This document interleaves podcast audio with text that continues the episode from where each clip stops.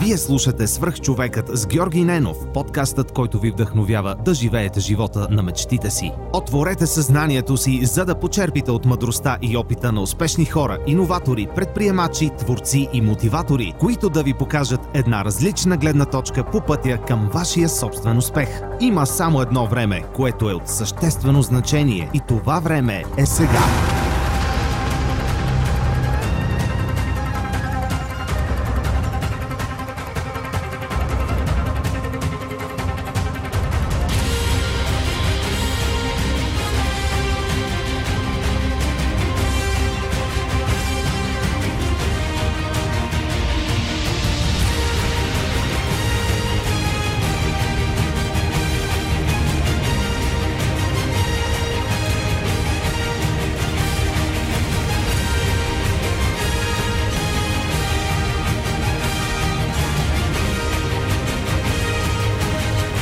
Здравейте, вие слушате Свърх човека с Георги Ненов.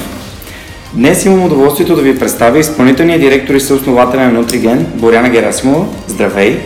Здравей, Георги. Благодаря ти за поканата. Аз ти благодаря за това, че дойде и че днес ще запишем този епизод, в който ти ще разкажеш малко повече и за себе си, и за това как реши да създадеш този стартъп а, заедно с другите съоснователи. Много ми е интересно, защото то е нещо, което рядко се среща като бизнес модел, а и също времено е доста насочено към, към нашето здраве, което е тема, която аз много обичам да засягам и да разисквам с моите гости. Така че може ли малко набързо да представиш себе си, така че хората, които не са чували за теб, да придобият представа? Ами, добре. А, значи, това, което съм аз и това, което правя е следното. Ти каза, че нали, моята позиция, че съм изпълнителен директор и съосновател на Нутриген. А, моята функция в компанията е цялата оперативна дейност, всъщност аз я поемам. От подбиране на персонал, менажиране, съответно, полагане на цели на компанията, а, финансови отчети, т.е. всяко едно нещо, което ти можеш да си представиш в една компания, реално то е част от моите задължения. А, виж, аз не винаги съм била в сферата на персонализираната медицина, т.е. това, което ние в Нутриген правим.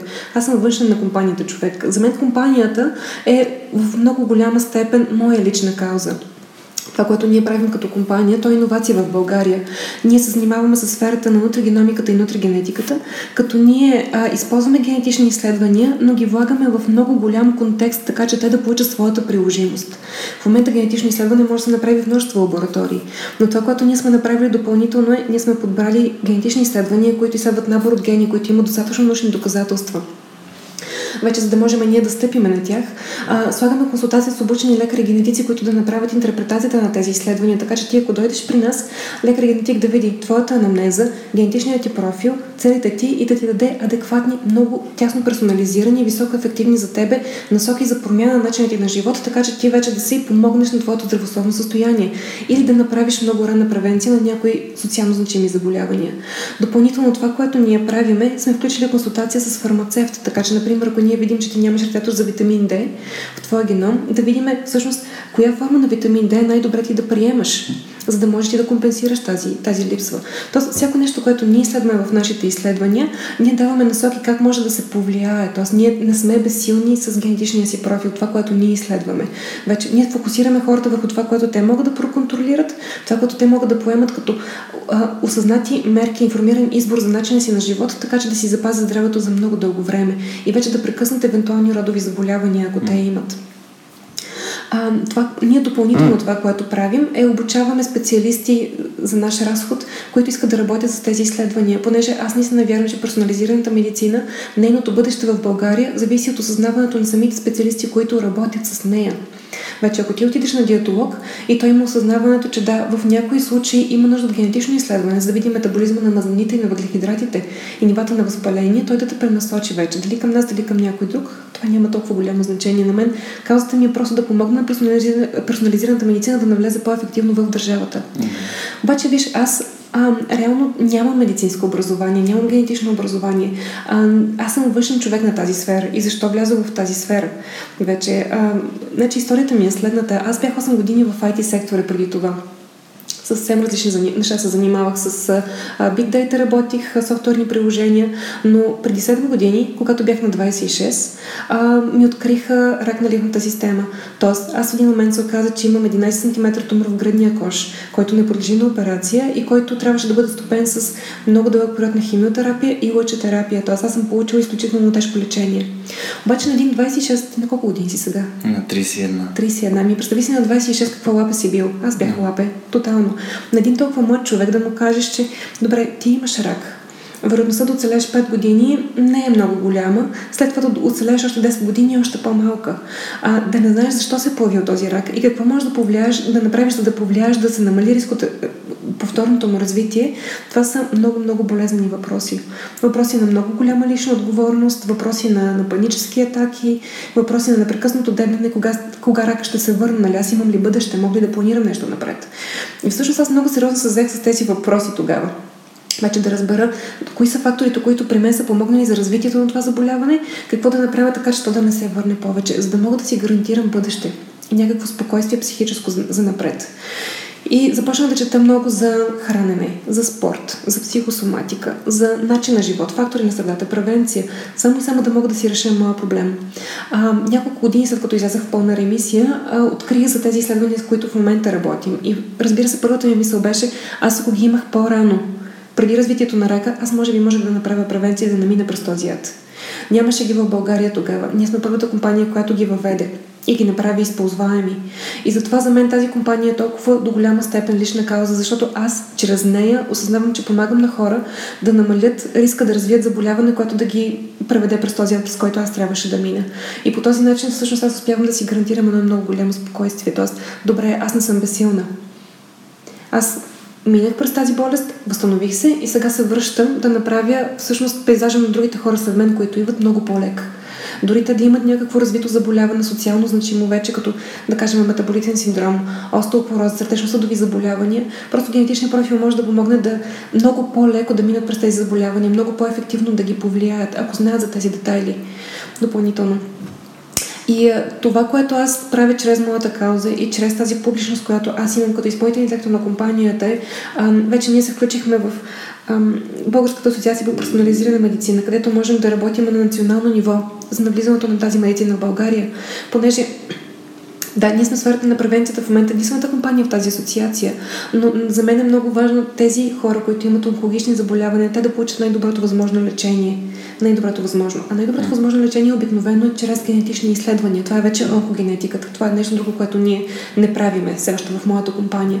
Вече тези таргетни терапии да бъдат много по-достъпни за тях, много повече лекари да се съгласяват да променят лечението им на база на генетичния профил на рака, който те носят, за да може един ден рака да се лекува като пневмония, а не да е живото застрашаващо състояние, понеже в момента в България рак означава смърт. Това е първата асоциация, която хората имат.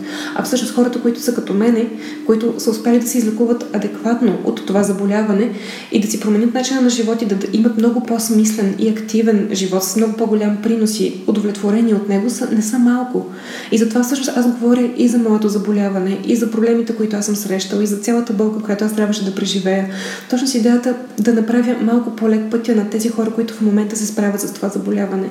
Участвам в една организация, която Дархелп се казва. Те помагат на пациенти и на техните близки да минават по-леко през това заболяване. Там с информация, с насоки, с психологическа помощ. Само и само да може всъщност просто да, да се промени този имидж на тази болест да се промени тази стигма, от, която е върху пациентите в момента. Да, ти имаш рак, но това не означава, че ти ще умреш. Mm, нито сега, нито след 5, нито след 10 години.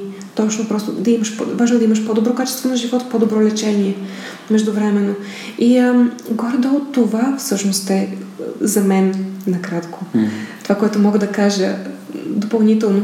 Да, ами всъщност ти имаш и няколко награди, доколкото знам и от Forbes, и от, а, и от други, други места. Просто правиш много силно впечатление с това, че всъщност правиш нещо чрез личния си пример. Да, използвайки да. нещо, което се е случило и предавайки нататък, стремейки се да помогнеш на хората, които след теб ще минат през подобни заболявания, които ам, много ми хареса как каза, че в България хората се чувстват обречени, когато се случи нещо такова. И, и аз да споделя нещо наистина лично. Преди около две години така ми случи, че братовче, да разбрах, че един от моите братовчери има такова заболяване. И точно в този момент бях в най-щастливата фаза на живота си. Просто се чувствах се едно съм на, на върха на света. И това доста ме приземи, защото осъзнах, че всъщност това не зависи. В смисъл, нищо не зависи от мен. Аз каквото мога да помогна, дарам всичко от себе си, но то, това не зависи от теб. И, и тази, тази болест наистина силна и ако можем да, да мислим за превенцията, а не за самото лечение, би било много по-добре.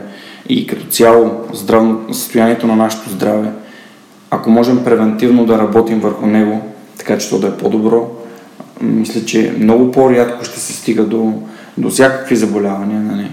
Напълно съм съгласна с теб. Ние точно за това работим в момента в моята компания и аз като моята лична кауза. Защото виж ти, лошите неща се случват, в крайна сметка.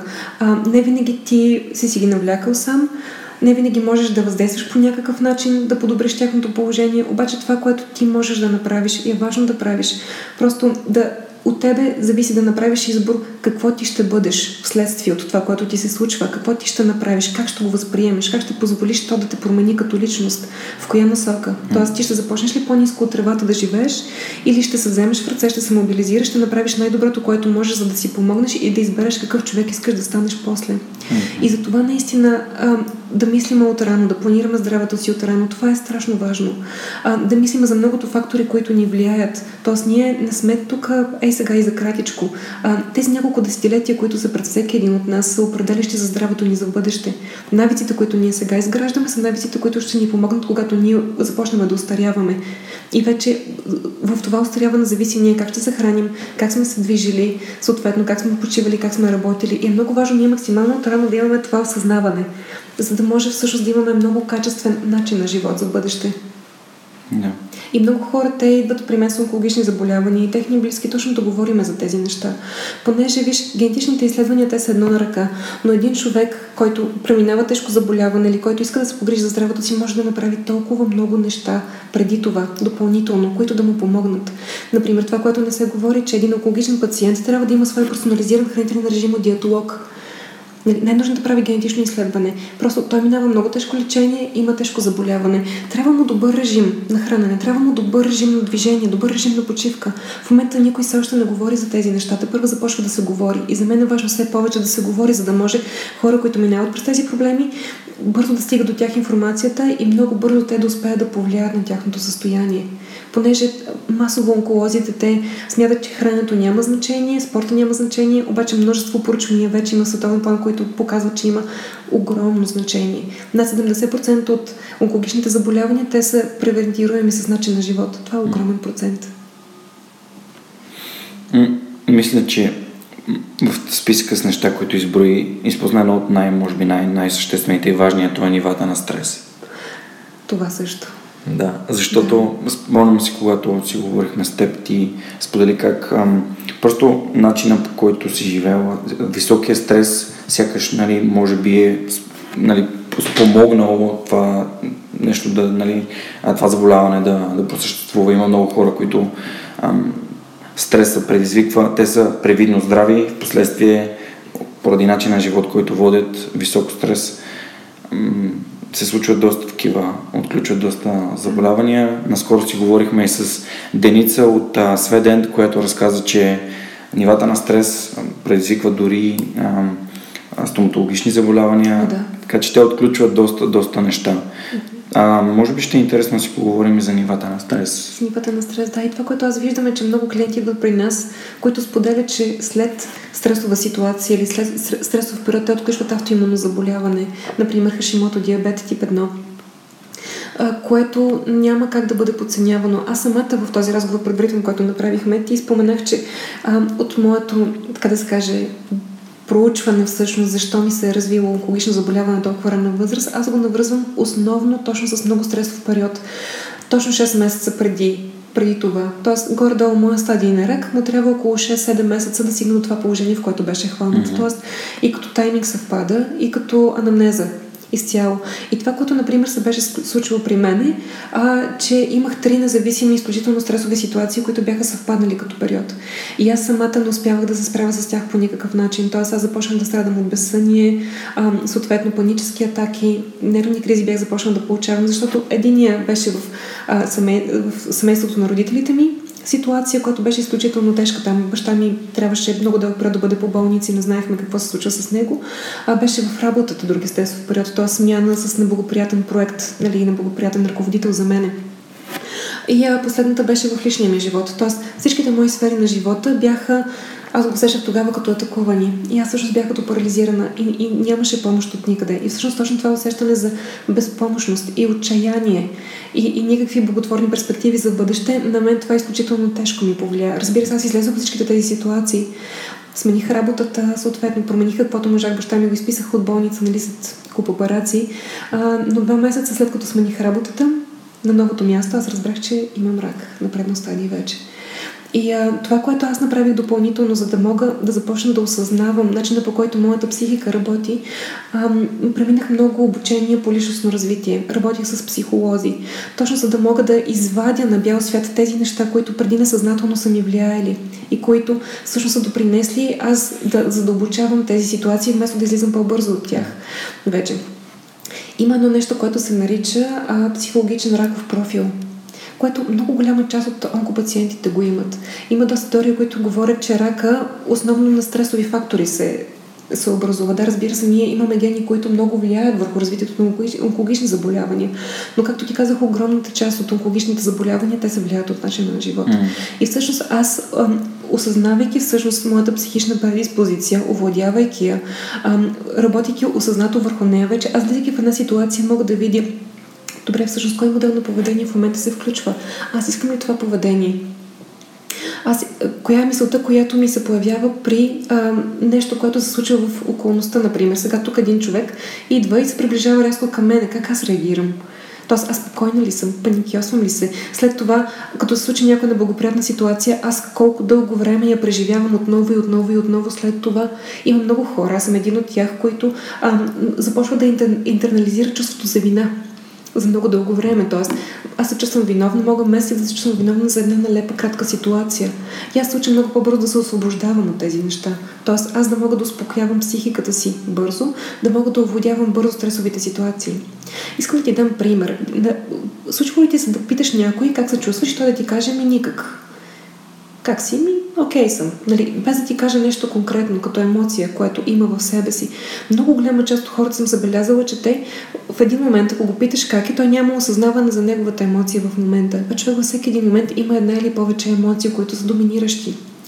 И какво се получава всъщност в ежедневния си живот, който на голяма част от хората е много стресов, хората са свикнали да игнорират тези емоции, които непрекъснато има при тях, например, гняв, ам, тревожност. Много голяма част от хората имат тревожност вече.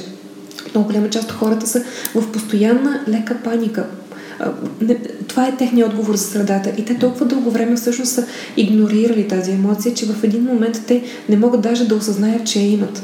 Ти като нямаш осъзнаването, че имаш в момента доминираща емоция, ти няма как да повлияш на тази емоция и да предприемаш стъпки, за да се освободиш от нея.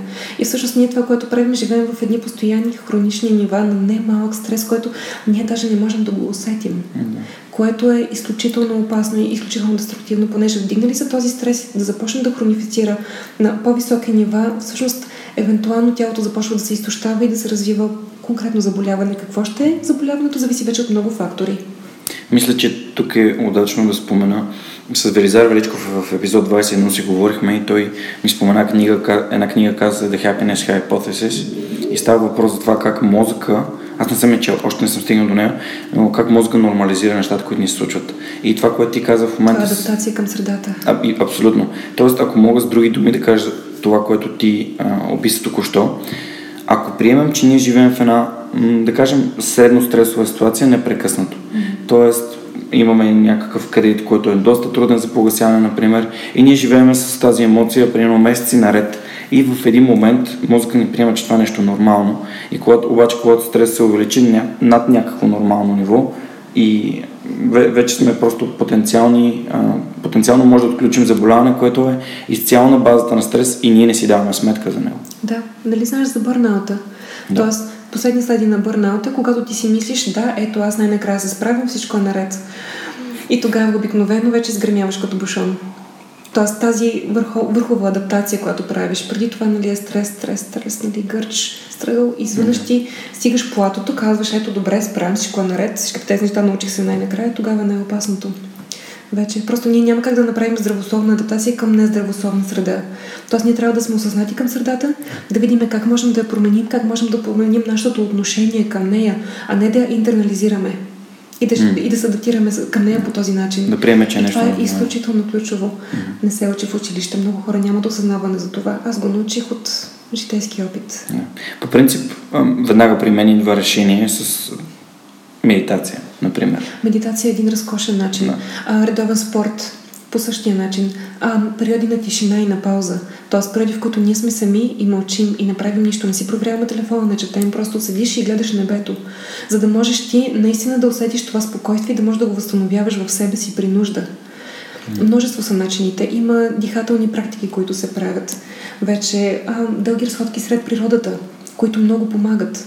Просто намаляване на тези обороти, забавяне на тези обороти. Забелязваш ли обаче как всяко едно от действията, които ти спомена, адресират проблем в мозъка, а не проблем в тялото? В смисъл такъв а, липса на информация, т.е. да спрем да си скроваме телефона, да четем книги, да гледаме телевизия. Това е просто спираме да захранваме мозъка с допълнителна информация, защото м- ние просто... Той има капацитет Зато като Мозъка подава сигнала на тялото ти. Затова тялото то направи разлика дали ти в момента си в много стресова ситуация, да. опасна за тебе, или дали мозъкът ти 5 часа след тази стресова ситуация отново я преживява.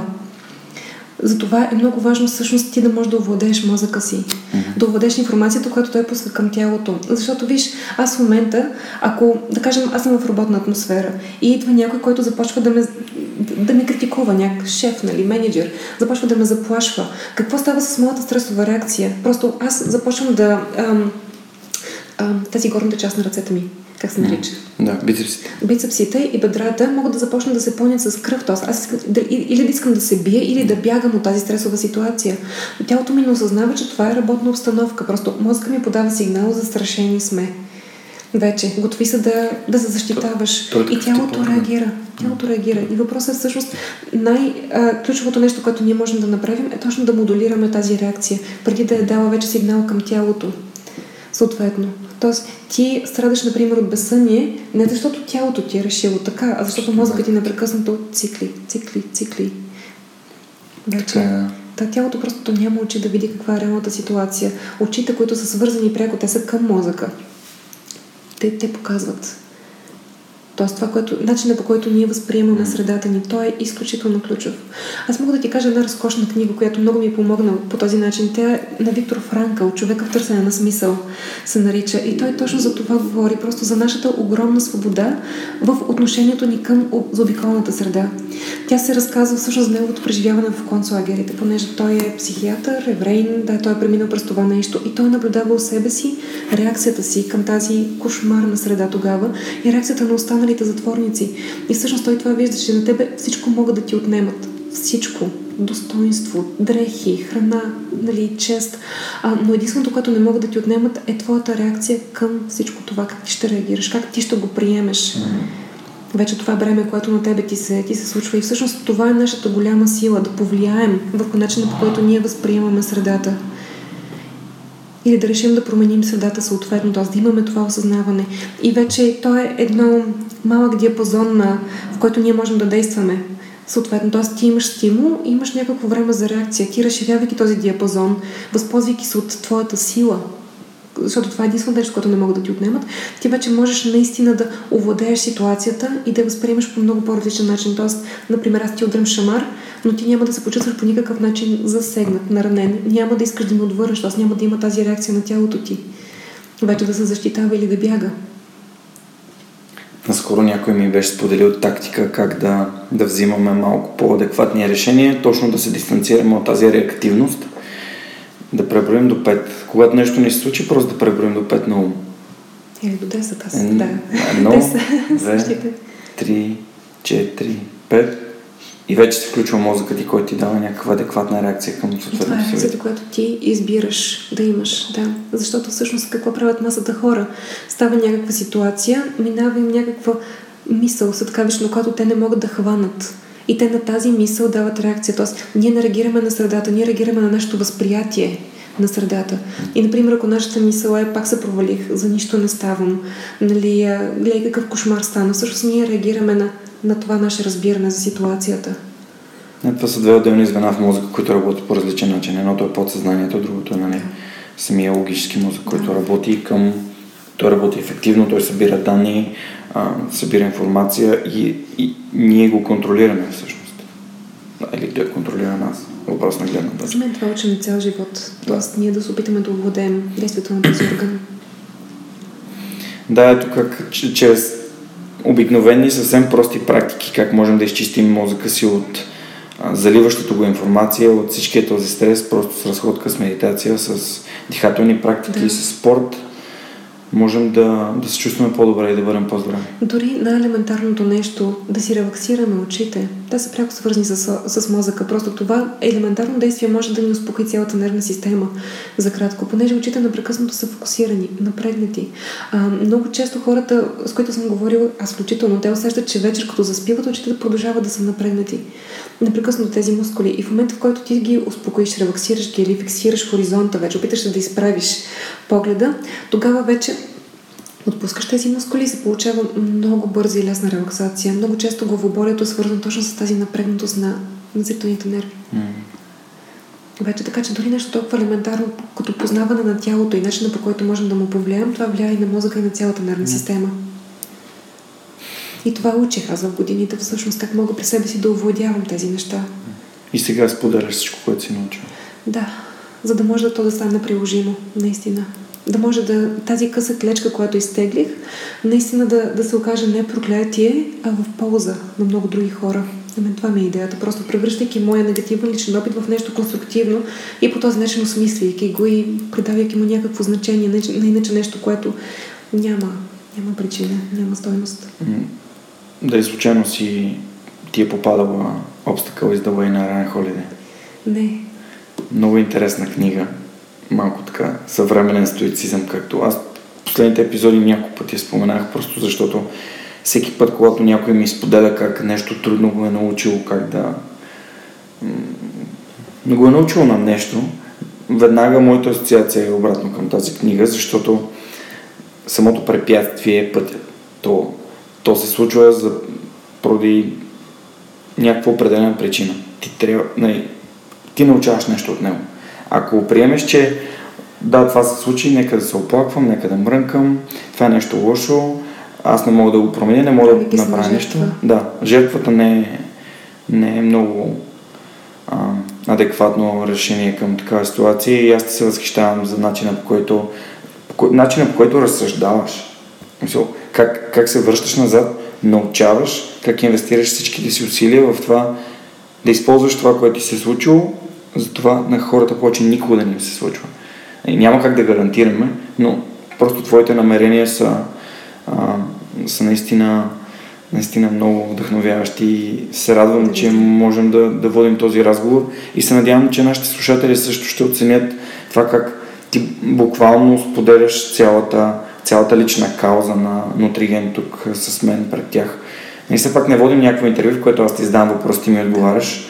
Ами, м- е така говорим си оставяме хората да, да получат някаква стойност.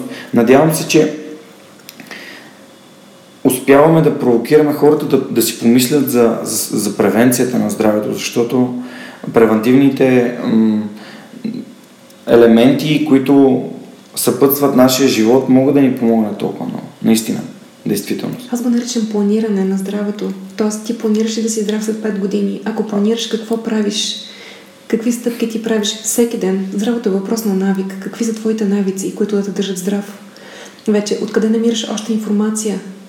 Допълнително, например, аз а, още по време на рака и след него бях разработила много подробен режим за себе си с помощта на специалисти. Вече който аз да следвам, точно за това, което аз съм преминала, за заболяването, за всичко. В момента, в който аз получих резултати от моите генетични профили, аз промених този план, маничко, но осъзнателно. Тоест, с новата информация, която ние получаваме за тялото си непрекъснато, ние трябва непрекъснато да коригираме тези мерки, да ги адаптираме по себе си, за да може да наистина да ни носят резултат. Не да ядеме две, два пъти в седмицата салата и веднъж да спортуваме и да мислиме, добре, аз се грижа за себе си. Не е така. Всеки ден трябва да знаем какво правим. Какво направих аз, за да съм здрав, да се поддържам. Вече. И точно това осъзнаване за мен е критично важното. И за това аз работя. Аз съм установил, че има два начина да, да се погрижиш за себе си. Единият ти случи нещо, другия е просто да се осъзнаеш. Което стане по-първо. Да, което стане по-първо. Никой никога не знае. Той път е един. Живота те води в някаква посока или ти си водиш живота. И това зависи от това, кой, това степен, това степен контролира или приема, че контролира живота си и как го разбира изобщо. Но ето, аз мисля, че ние двамата с теб сме два много така, точно такива примера. Нали, на теб ти случва нещо и ти казваш, о, о, нали, какво се случи тук, но вдъхновено от това, че ам, ти се случва, решаваш да, да се бориш, успяваш и започваш да, се, да работиш за това, как никой повече да не мине там. При мен аз започнах от това, че осъзна... не се чувствах комфортно в тялото си, в което винаги съм се чувствал комфортно. Започнах да тренирам, започнах да споделям и изведнъж се появиха хора, които ми казаха, че ги вдъхновявам, че се радват как съм постоянен, как постигам резултати, започнаха да ме питат, започнаха да се присъединяват в курсовете, на които аз посещавах. посещавах. Аз а, записах да, да ставам а, личен инструктор, за да мога да им помагам, защото това да вдъхновяваш хората е много силно. Не знам, в момента в който някой ти напише за рождение на някой, който не си чувал изобщо от а, месеци, години наред, е така да се включи на рождения ти ден, защото Фейсбук му е напомнил, че имаш рожден ден и той ти напише благодаря че ме вдъхновяваш. Човек, който не си виждал наистина от много време. И, и аз лично си дадох сметка, че това е, което искам да правя. Искам да вдъхновявам. Искам да вдъхновявам хората не защото да си храня егото с това, а защото това е единствения правилен начин за мен да помогна на хората да бъдат по-щастливи, да живеят по-добре. И ето, не знам вие, уважаеми слушатели, от коя страна искате да бъдете. Да ви случи нещо и да си кажете, абе, май трябва да направя нещо, или от днес да си кажете, окей, къде искам да бъда след 5 години в моето здраве, къде искам да съм след 25 години. Също като в бизнеса. Също... Как се нарича това, извинявай? Това се нарича или моркова да отпред или отзад. Точно коя стимулацията, която искаш да работи за теб. Кофти, да. Но, но, много добра метафора мисля да използвам за бъдеще. Но то е, виж, въпросът е, че това, което съм наблюдавала, винаги промяната, тя след, следва дискомфорта. Колко е голям дискомфорта, вече това варира и колко е голяма промяната, това варира. Но ти сам спомена, си се чувства добре в тялото си. Просто е, ние като хора се опитваме да си запазваме енергията. Виж, ние сме еволюирали в много неблагоприятна среда, в която има хищници, няма храна и прочее. Тоест, никой не почва сам да си променя живота, просто ей така, защото така си е решил. А в момента, в който на тебе ти е комфортно, ти си окей, ти съхраняваш енергия, съхраняваш ресурс, за да оцелееш. И в момента, в който ти тръгваш да променяш живота си по някакъв начин, да излизаш извън този комфорт, който имаш, това се случва, когато дискомфорта е наделял мащаба на промяната, която ти искаш да преодолееш. Когато той става достатъчно непоносим, достатъчно по-болезнен, отколкото е болезнен на промяната. И тогава ти започваш да променяш. И затова всъщност много хора, те седят тези своеобразни пирони, на които са седнали, обаче не ги боли достатъчно, за да могат да променят нещата. Например, а не съм доволна много от връзката си, обаче да кажем на години наред не искам да я променя. Или а не съм доволна от работата си, или тук нещо мръкам за апартамента си. Въпросът е, че явно тези дискомфорти не са достатъчно болезнени. Промяната ми се вижда по-болезнена и по-голяма и по-скъпа. И когато дискомфортът стане достатъчно голям, аз тогава избирам промяната. Съответно, да, ти не си се чувства добре в тялото ти, задвижил си се. Много хора а, при по-големи неща само тогава се задвижват или при много по-малки допълнително. Но винаги ти имаш точно тази разлика. Просто степен на дискомфорт, вече болка от дискомфорта и болка от промяната. Винаги имаш тези два фактора. Съответно, при мен дискомфорта, болката беше огромна, промяната беше огромна. Аз промених всичко в живота си. Mm. Професията си, къде живеех, какво правих, коя съм. Само и само да отговоря вече на тази болка, за да не я изпитвам аз отново. Много, много, добре го, много добре го обясни. Не се бях замислил, че всъщност и двете, и двете ситуации а, единствената разлика е в нивото на дискомфорт. Нивото на дискомфорта. Има една малка притча, ако искаш мога да ти я кажа, която точно го иллюстрира. Разбира се. А, я бях научила на един от тези много множество курсове по лично развитие, на които съм била. И тази притча е следната. Върви си един човек през едно село и чува някакъв адски вой. Вой на агония, на болка, ама просто на... Ей, сега ще умре това, който вие едва ли не. И той човек вижда, че този вой идва от, от някаква къща. Заобикаля къщата и какво да види? Там на една варанда седи някакъв човек, чете си спокойно вестник на някакъв стол и до него на някакви дъски легнало едно куче. И кучето вие, то не дава този вой. И този минувача пита човек, който чете вестника. Добре, защо вие това куче, нали? Какво му е? И човек, който чете вестника казва, има ли же тук на едни дъски спирони? И минувача пита, добре, а защо, защо не стане от тях? И четящия казва, ами явно не го боли достатъчно силно. И това е точно тази иллюстрация. Тоест, ако те боли достатъчно силно, ти ще станеш от твоите пирони и ще промениш така, че да намалиш болката.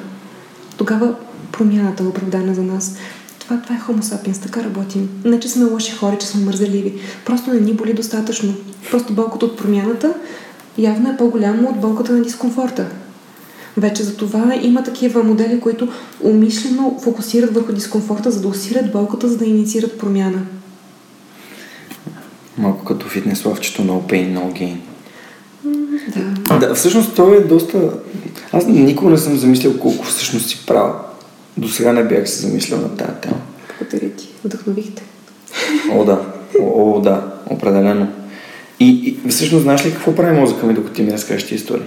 Цикли. Минавам през всички, абсолютно, прецикля през всички ситуации, през които съм мислил, през които съм минал и през които съм си причинил болка или съм се променил. Точно, вече ти имаш това осъзнаване и ти можеш да го използваш в твоя полза. Хм. Да. Много е яко как взимаш контрол над живота си с един такъв разговор. Научаваш нещо, което ако приложиш от днес нататък, а, м- ти си просто на следващото ниво. Изкуствено създадени кризи в живота си, това можеш да правиш. Просто ти виждаш проблема, виждаш, че нямаш сила да го промениш, изкуствено създаваш криза, за да можеш да инициираш промяната, която ти искаш. Познаеш, що съм в Хамбург. Добре, ясно. Да, в смисъл, Да. а, изли... нарочно излязох от зоната си на комфорт. Тоест ти несъзнателно си го направил. Не, напълно съзнателно. Съзнателно го направил. Напълно съзнателно го направих. Добре. Мисля, няма никакъв план да спира подкаста. И хората ми казаха, ама ти къде отиваш? Подкаста тук, той, той е тук. И аз им казах, ами, аз ще намеря начин да го има, но съм там, за да изляза от зоната си на комфорт и за да науча нещо да променя себе си по определен начин, за да мога да се върна след определено време и да правя само това. Точно това е. Ти, ти избираш какъв искаш да бъдеш. Не позволяваш на случайни обстоятелства да те определят. Така и с заболяванията. Да, ти можеш да преминеш тежка катастрофа, да бъдеш усъкатен, но ти избираш всъщност как това ще се отрази върху теб и върху психиката ти. И какво ще правиш? Аз съм виждала хора, които те са, да, да кажем, са родени с някакво много тежко заболяване, нали, на инвалидна количка или пък слепи. Тези хора са впечатляващи. Те правят в пъти повече, отколкото средния човек. Напълно съм да, просто те, този вътрешен живец, който част от хората имат, това е незаменимо нещо. А този вътрешен живец, той се заражда и се поддържа. Аз, ако ме беше срещнал преди 7 години, преди да се разболя от рак, ти нямаше да ме познаеш. Нито визуално, нито ментално. Просто аз до толкова много разруших това, което бях и го пресъздадох по начин, по който аз искам то да бъде, че вече е неузнаваемо. Че вече аз като погледна назад се стряскам. Като видя и мои снимки, и мои писания тогава, и като знам какви решения съм взимала. И това всъщност е най-разкошното на живота. Какво ти създаваш от себе си? Какъв ти избираш да бъдеш? Какъв се изграждаш? Аз сега създавам моята компания, но и тя създава мене.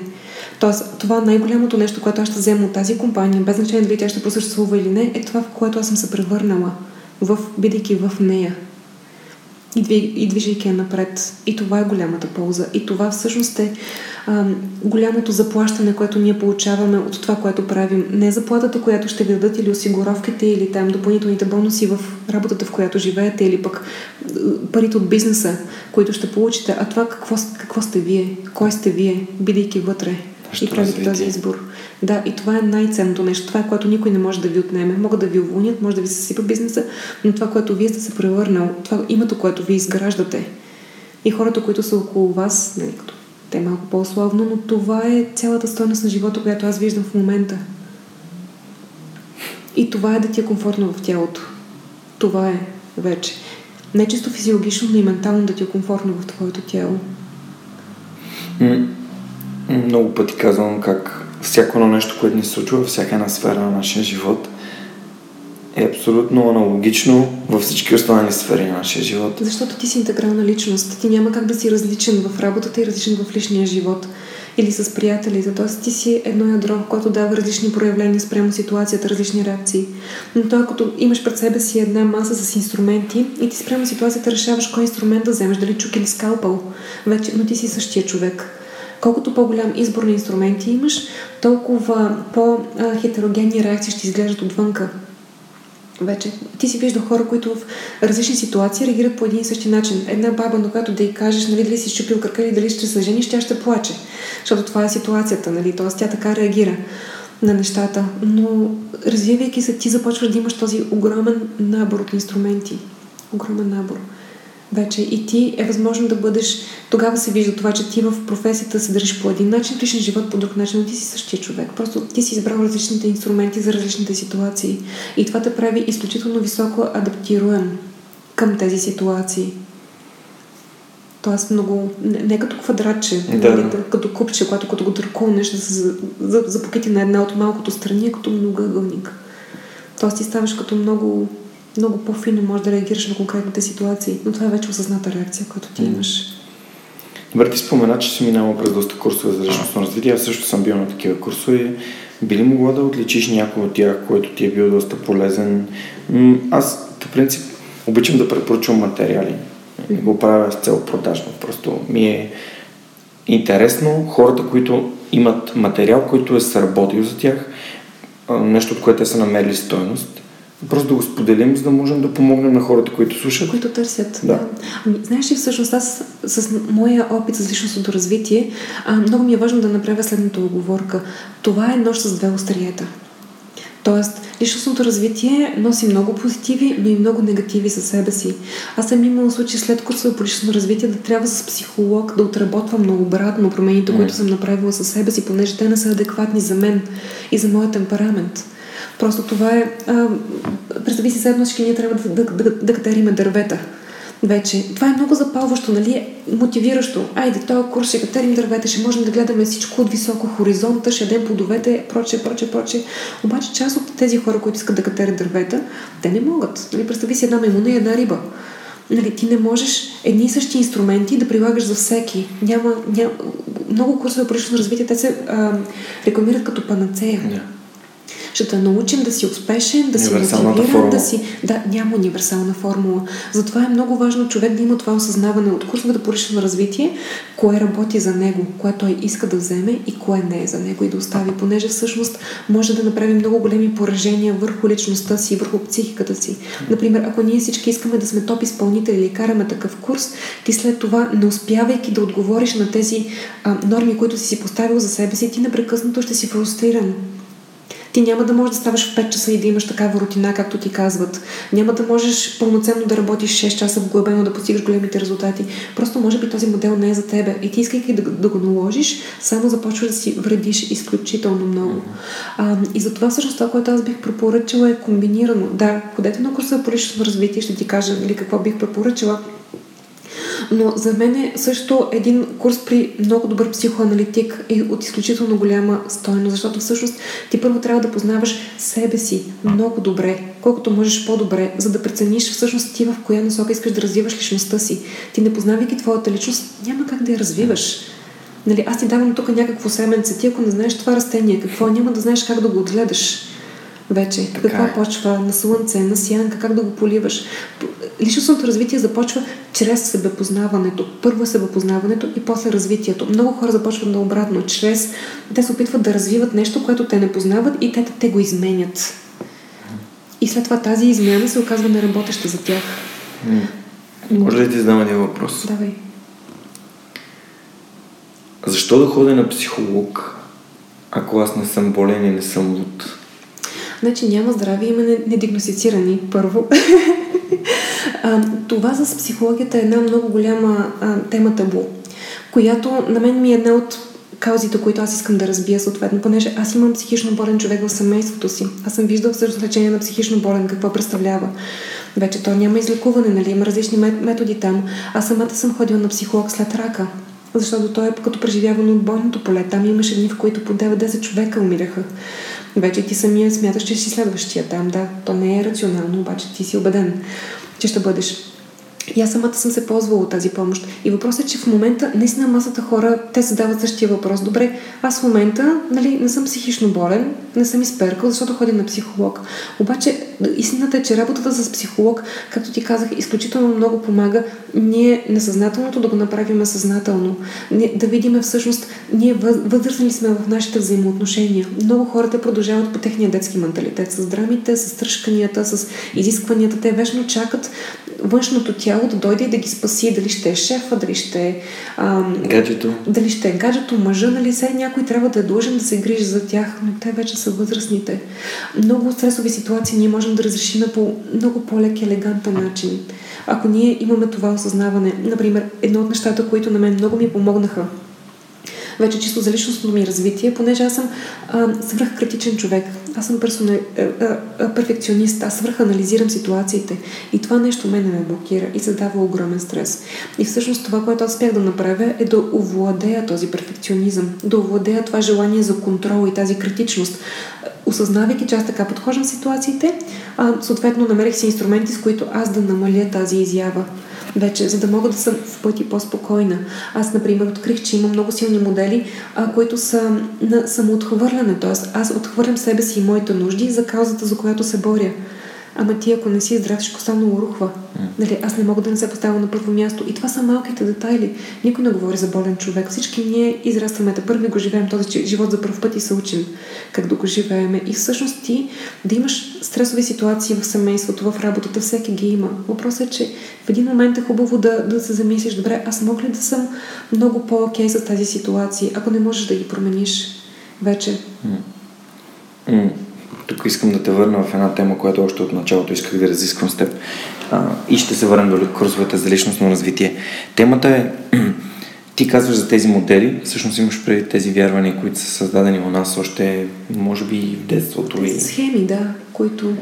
И как можем да, как можем да работим върху такива вярвания, че аз, аз съм провал, аз не мога, аз не, няма да се справя, аз имам нужда от някой друг да реши моите проблеми, парите са нещо лошо, това е нещо зло, парите са само за очните хора. Всички тези вярвания, които имаме и носим. ние се вкараме mm. в тази котийка. Да. Как ги адресираме? Психолога решение ли? Не, ти си решението. Психолога няма как да ги реши вместо тебе тези неща. Психолога това, което прави, той ти помага ти да ги осъзнаеш.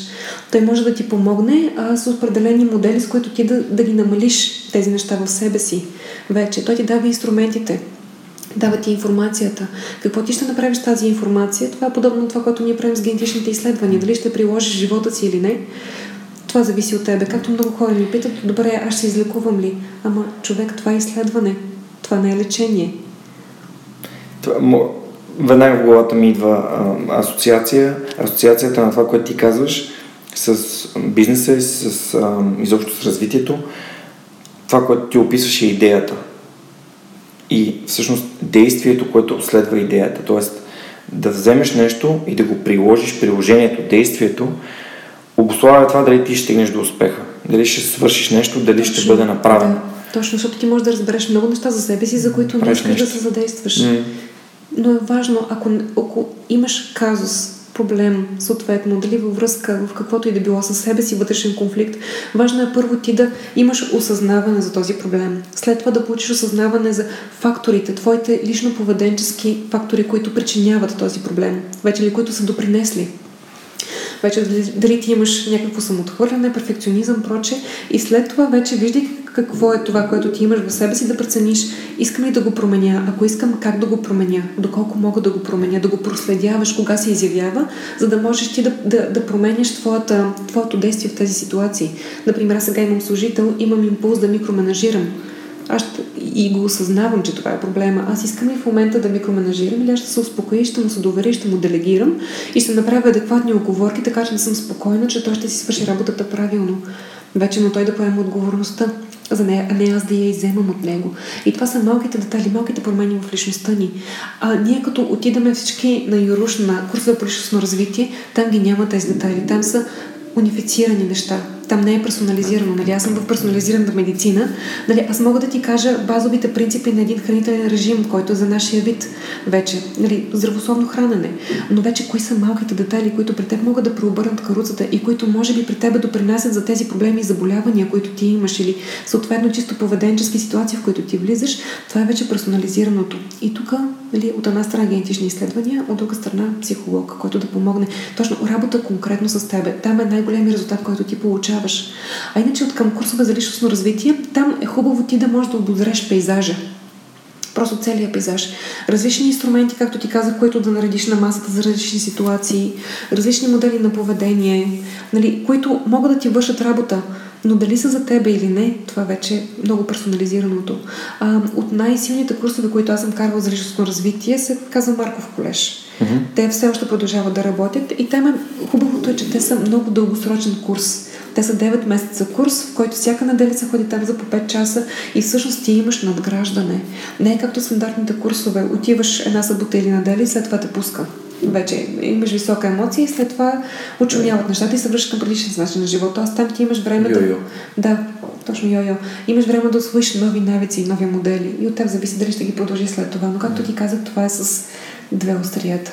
Нали, ножа. Ти можеш да си срежеш филийката, може и да се порежеш вече. Така че всичките тези курсове, те трябва много-много внимателно да подхождаме към тях, понеже една голяма част от тях те не са за нас. Те са просто, нали, отиваш, гледаш какъв е пейзажа и оттам ти, за да си избереш кое да въведеш и кое не, тук идва вече съдопознанието, което ние предварително трябва да имаме.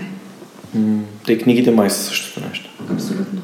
А има ли книги, които би искала да препоръчаш на хората просто да прочитат? Нали, ние не препоръчваме точно конкретно действие или нещо от книгата, но освен човек в търсене на смисъл книга, която аз сигурно сто пъти съм препоръчал в този подкаст. Разбира се, просто м- съвсем миналата година я прочетох и се чудя къде съм чакал 30 години за да прочета тази книга. А можеш още 30 да чакаш. Пак ще е толкова рано. Виж, има хора, които, за съжаление, никога не стигат до, а, до това положение, в което ти си успял да стигнеш. Може би не им е било необходимо, може би са били напълно комфортни и щастливи в техния начин на живот, но има хора, които просто те не, не достигат дали е решение или просто решение на обстоятелствата. Така че поздрави се, че ти сега си го направила, не след още 30 вече. Така че други книги, които аз бих искала да препоръчам, една, която за предприемачество за мен е изключително силна, смисъл, е, силна книга, тя е на Бен Хоровиц. И тя е The Hard Thing About Hard Things.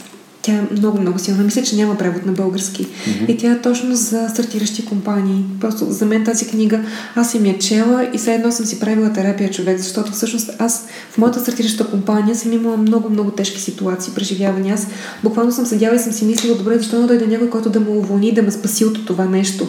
Нали, излагам се тук, нали, не се справя, мъча си екипа, проче, проче. Въпросът е, че всички предприемачи минаваме през тези неща.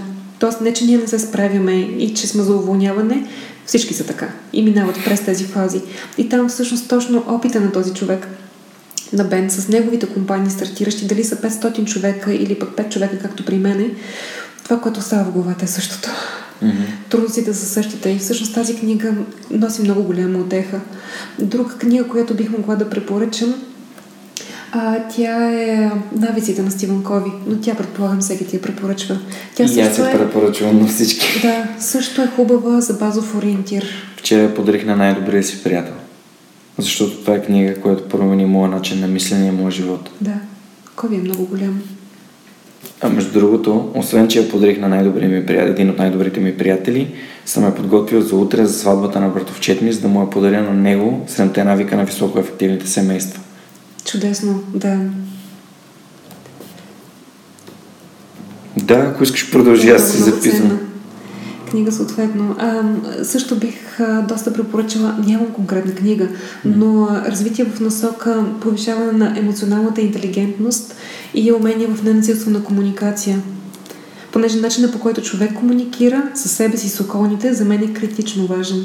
И всъщност, изкарвайки а, самата емоционална интелигентност и тази комуникация наяве да стане осъзната, това драстично може да ни подобри социалните отношения, просто вътрешния свят допълнително. Можейки една информация да я поставим по начин, по който да е адекватен за отсрещния човек. Вече и да изкомуникираме нашите емоции по адекватен начин за нас и за близките ни. Вече. Тоест не да им крещиме, че са виновни, да им кажем така и така, виж, аз много уморен съм, ставам раздразнителен.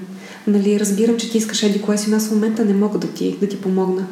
Просто по пощадящ, разграничаваш начин да успеем да изкомуникираме. Така че това са насоките, които аз бих дала. Mm. Поне първите топ неща, които ми идват. Аз мисля, че няма, няма човек, който да прочете седемте навика и да живота му да продължи по същия начин. Не е възможно. Не мисля, че е възможно. Ако вземеш... Всъщност, много важно уточнение, връщам се малко назад и казвам, това, което може да прочетете в тези книги и изобщо книгите като ресурс, както и курсовете, ще ви свършат работа единствено и само, ако вземете нещо отвътре и го приложите в живота си. Да. И да видите дали работи за вас или не. Дали работи за вас е много ключово, защото, както и Борена каза преди малко, това нещо не работи за всички. Нищо не работи за всички, няма универсална формула, няма, а, няма асансьор, който да ви заведе нагоре към осъзнатост, към успехи, към пари, към нищо. Всичко е собствения път, който води към успеха, който не е крайна цел. Успеха е пътя. И според мен, а, мисля, че ако вземете седемте навика, използвате моя пример, а, ще дам примери с свърхчовека. В свърхчовека прилагам четвъртия навик, който е печеля печелиш. Идеята на подкаста е да създава стойност за всички страни, участващи в него и за това той е успешен. Ако имате проект, който работите, направете така, че той да е успешен и да е полезен за всички. Тоест всеки да има стойност от това, което той създава и от а, об, общ, нали, в общото. И това правя с всеки от моите гости. Аз им казвам, подкаста работя на печеля печелиш, аз мога да ви дам това, вие ще дадете тази стоеност за моите слушатели и за моите слушатели се, вие получавате всичко на куп от нашия разговор. А моята, там където аз печеля, разбира, разбира се, извинявам се, защото аз нямаше да го правя, ако и аз не печелех нещо или поне нямаше да бъда толкова отдаден, е средата, която аз създавам за себе си, което за мен е най-важно в момента. Това да, да се обкръжавам с хора като теб, като ам, Светло Наков, като Ицо Тенчев, като Любо Янчев, като всички, всички хора, които са били в подкаста. Фантастично. Аз а, сякаш не общувам с нормални хора, ами с хора, които са си повярвали, хора, които са проактивни, които действат. Mm-hmm. Първия навик бъдете проактивни. А, и много е, много е въздействащо. Поне за мен и работи. Да, това е най-ценното. Без значение какво правиш, капитализирай точно в твоето лично име и в контактите, които правиш. Mm. Без значение дали е бизнес, дали си наймен работник, дали правиш посткаст. Просто винаги капитализирай в име и в контакти.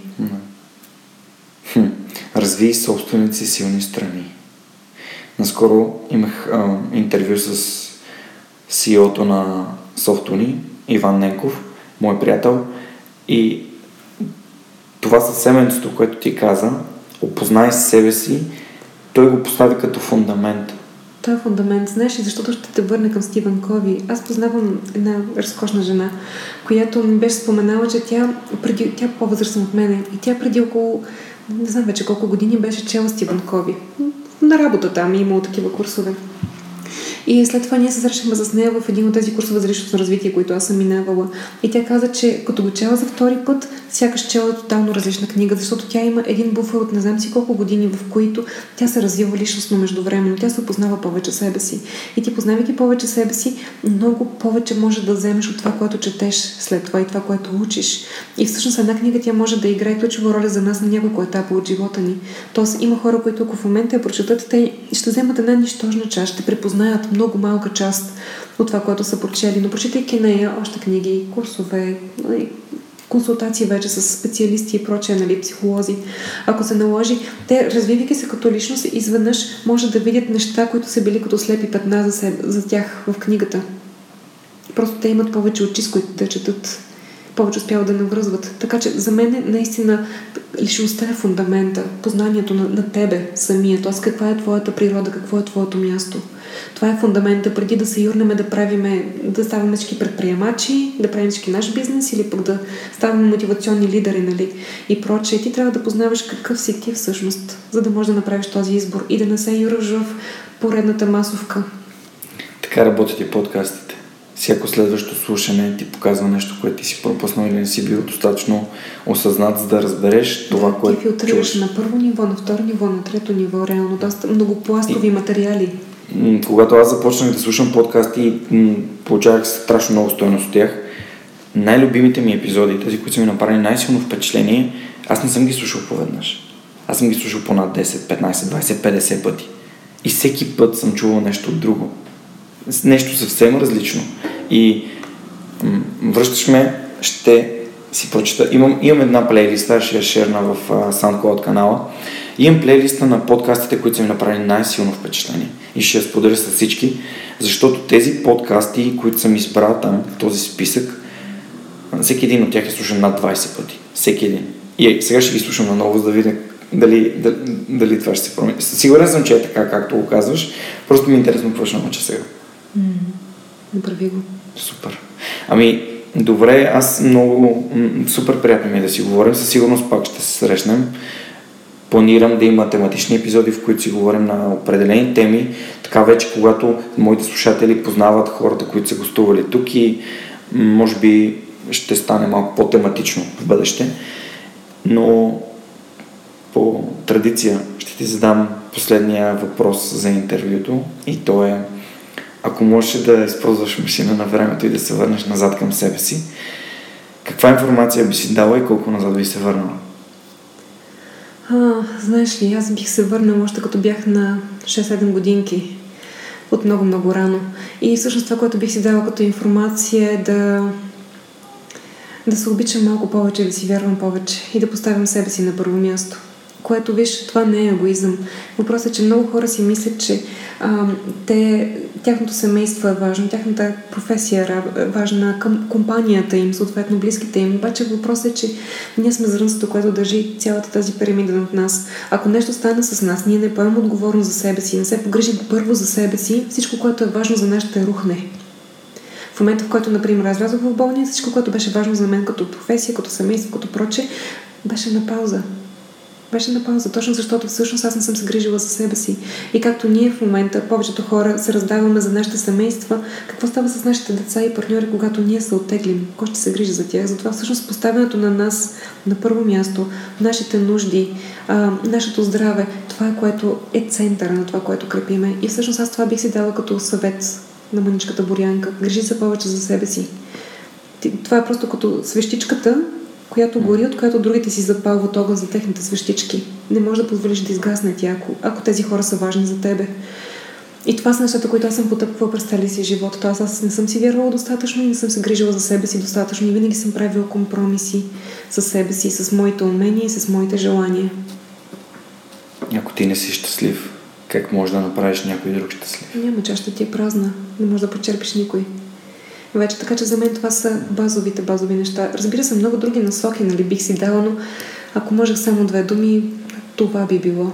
И това би било корен на промяна за бъдещето. Тоест, ако някой слуша, който има деца, говорете им ги тези неща. Не да са послушни и кротки да си мълчат, а точно да, да изявяват своето мнение, своите нужди, да могат да ги изкомуникират по социално приемлив начин. Вече, чрез ненасилствена комуникация да се заявяват и да се отстояват. Супер, много добре го каза. Това са теми, които разисквам всеки път в подкаста, но този път явно реших да се актуалните на тебе. Да. Това, което аз забелязвам, просто това ти е актуалната тема, ги разискваш и това ще се промени с времето, понеже ти ще ги отработиш тези неща за себе си. И вече други ще станат актуалните. И тогава, може би, ако говорим, ще е коренно различен подкаст. Със сигурност ще говорим пък. Това е като книга, отваряш, но като страница попаднеш. А, благодаря ти, че беше тук. Благодаря ти, че сподели с нас своя път, своето вдъхновение, своята лична кауза. Надявам се, че на нашите слушатели е подействало така, както на мен, защото наистина беше много, много силен емоционален епизод. Благодаря на Теди, която беше така инициатор на това да се свържа с теб, да, да се разберем, да се срещнем, да ти разкажа повече, ти да ми разкажеш за себе си. Ако вие, уважаеми слушатели, имате хора, които ви вдъхновяват или хора, които искате да чуете как аз си говоря с тях, моля ви, просто пуснете ми едно съобщение, изпратете ми един имейл или най-добре свържете ме с тях, ако имате лична връзка. Личната връзка е нещото, което ми помага много по-лесно и ефективно и бързо да достигам до хората, които са ви интересни и хората, които искате да чуете. Аз съм винаги отворен към, към нови вдъхновяващи запознанства и приятелства, защото след един такъв разговор аз общувам на различно ниво с тези хора и мога с ръка на сърцето да кажа, че 100% от присъствалите до тук бих се съгласили да запишем отново. И това е нещо, с което наистина съм, съм щастлив, което и валидира концепцията, че работим на принципа печеля-печелиш. Благодаря ви, че слушате Свърх човека с Георги Ненов. Благодаря ви, че споделяте своята обратна връзка. Целта е да развиваме проекта заедно и той да е все по-полезен на всички, до които достига. Моля ви, споделете го с приятелите си, пуснете го на стените си, в Facebook, в, по какъвто и да е какъвто и да е начин, за мен това ще е полезно и това ще помогне на проекта да се развива. Още един път благодаря ти, Боряна, че беше тук. И аз ти благодаря отново. И до следващата седмица с свърх човека Георги Ненов.